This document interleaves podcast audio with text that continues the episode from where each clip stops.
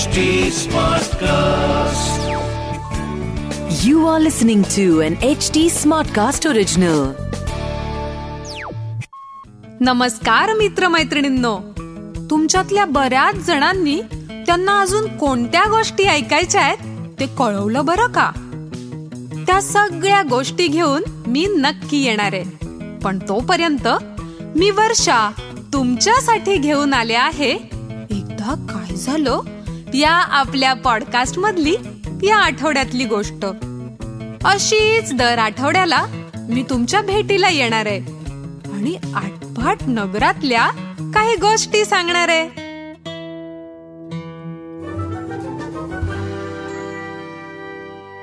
विज्ञानाच्या बाईंनी सगळ्यांना मंगळवारपर्यंत प्रयोगवही पूर्ण करून आणायला सांगितली. नेहमीप्रमाणे शर्वरी आपली वही पूर्ण करणार. सोमवारी शाळेत रमातीची वही घेणार. आणि ते बघून बघून काहीही कष्ट न घेता जशीच्या तशी उतरवणार. यावेळी मात्र गडबड झाली. शर्वरी ऐनवेळी रविवारी आजारी पडली. तिला सोमवारी शाळेतच नाही येता आलं. रमाची मात्र खूप फजिती झाली. आणि तिला वेळेत वही पूर्ण करता आली नाही म्हणून बाई खूप ओरडल्या.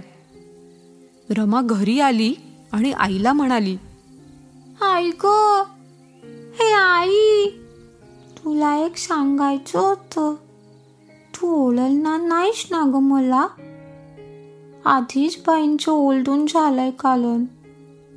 झाला प्रकार आईला कळला. तू स्वतः का नाही केलीस बाळावं ही पूर्ण? थोडेसे कष्ट घेतले असतेस रविवारी सुट्टीच्या दिवशी तर वेळेत झालं असतं ना काम. उगाच कशाला आळस करायचा? पण रमाचा पडलेला चेहरा पाहून आईला राहावलं नाही. रमाला जवळ घेऊन तिला बरं वाटावं म्हणून आईनं गोष्ट सांगायला सुरुवात केली.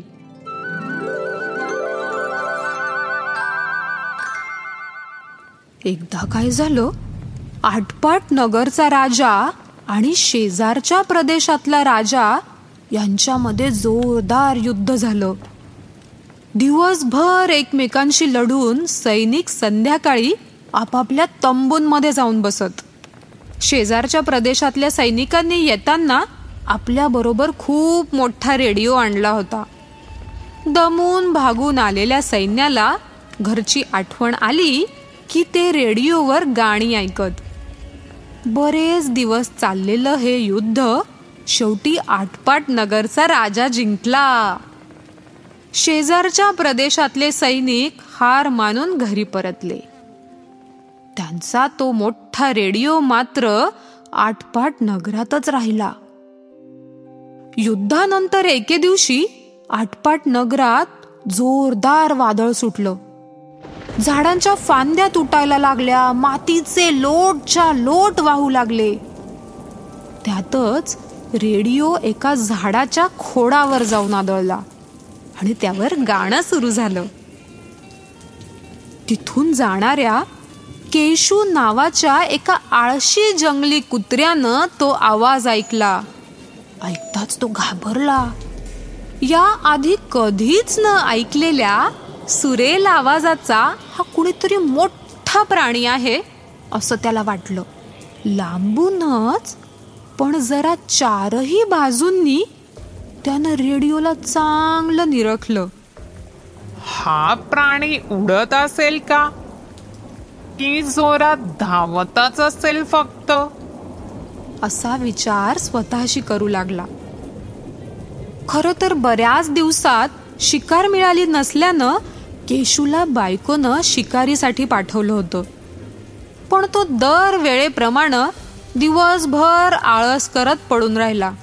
आणि संध्याकाळी वादळाचा वेग वाढला म्हणून घराकडे निघाला होता. मात्र परत दुसऱ्या दिवशी केशू त्या जागी आला. तेव्हापर्यंत रेडिओ बंद झाला होता. केशू झाडामागे लपला आणि लोळत पडून त्या मोठ्या रेडिओचं दिवसभर निरीक्षण करत बसला. काही वेळातच टुन उड्या मारत जाणाऱ्या एका सशाचा पाय त्या रेडिओच्या बटनावर पडला. मग काय? छान सनई तबला अशी वाद्य असणारं गाणं रेडिओवर लागलं. सशाला गाण्यानं मोहून टाकलं. तो जरा वेळ तिथंच गाणं ऐकत बसला. ते पाहून केशू स्वतःशीच म्हणाला अरेच्छा म्हणजे हा हिंसक प्राणी नाही? उगाच घाबरत होतो की काय मग मी? ससा निघून गेल्यावर जरा घाबरत घाबरतच केशू रेडिओच्या जवळ आला. त्याचा वास घेतला. त्याला ना कान ना डोळे. उत्सुकतेनं आता त्यानं रेडिओचं एक बटन दाबून पाहिलं. जोरात आवाज आला. कारण आता गाण्याचं चॅनल बदलून वेगळंच काहीतरी रेडिओवर सुरू झालं होतं. केशू घाबरून उडी मारून लगेच मागे झाला. अरे बापरे म्हणजे हे फक्त बाहेरचं आवरण दिसतंय. असे वेगवेगळे आवाज घेताय म्हणजे याच्यामध्ये नक्कीच वेगवेगळे प्राणी लपलेले असणार. आणि आवाजावरून तर एकदम धष्टपुष्ट वाटतात हे प्राणी. म्हणजे आयती शिकार हाती लागली म्हणायची. या विचारात केशू घरी परतला आणि बायकोला म्हणाला अगं ऐकतेस का? चमचमीत जेवण जेवायला तयार राहा. मस्त शिकार मिळणार आहे आपल्याला उद्या. बायकोला मात्र काहीच अंदाज नव्हता. तू आजच का नाही घेऊन आलास मग शिकार? आजही घरात फारसं काही उरलं नाहीये खायला. माहीत होतं ना तुला? केशूला ते काहीच ऐकून घ्यायचं नव्हतं. तो म्हणाला कारण मी तुझ्यासारखा उतावळा नाहीये. आपली शिकार एका मोठ्या आवरणाच्या आत दडलीये. आणि त्यात एक नाही भरपूर प्राणी असावेत. आज मी जर ते उघडलं असतं तर त्यातले काही प्राणी पळूनही गेले असते. सकाळ होताच केशू आणि त्याची बायको रेडिओ जवळ आले. केशू बायकोला म्हणाला जरा सावध राहा हा. मी एका बाजूनं आवरण उघडतो तू समोरच्या बाजूनं उघड. एकही प्राणी पळून जायला नको. दोघांनी ते उघडलं. आतलं सगळं सामान बाहेर काढलं. पण प्राणी काही सापडे ना बायको केशूच्या मूर्खपणावर प्रचंड संतापली. आणि आज पुन्हा ते उपाशीच घरी परत आले.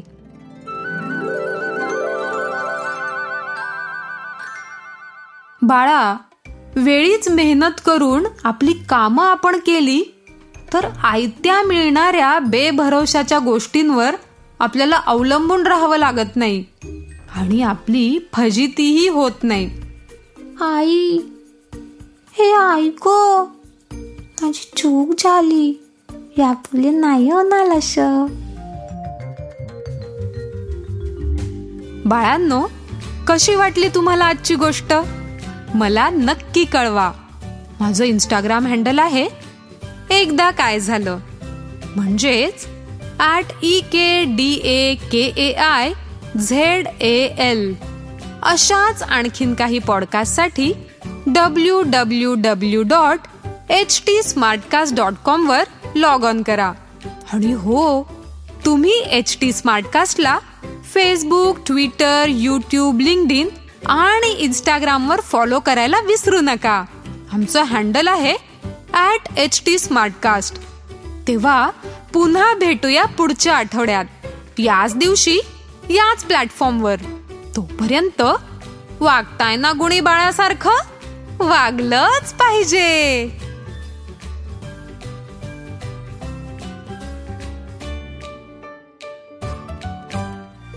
इस स्टोरी को कंसेप्शलाइज और नरेट किया है वर्षा पगार ने। डायरेक्ट और प्रोड्यूस किया है अंकिता पहावा ने। एडिट और साउंड डिज़ाइन किया है अमरिंदर सिंह ने। This was an HT Smartcast original. HT Smartcast.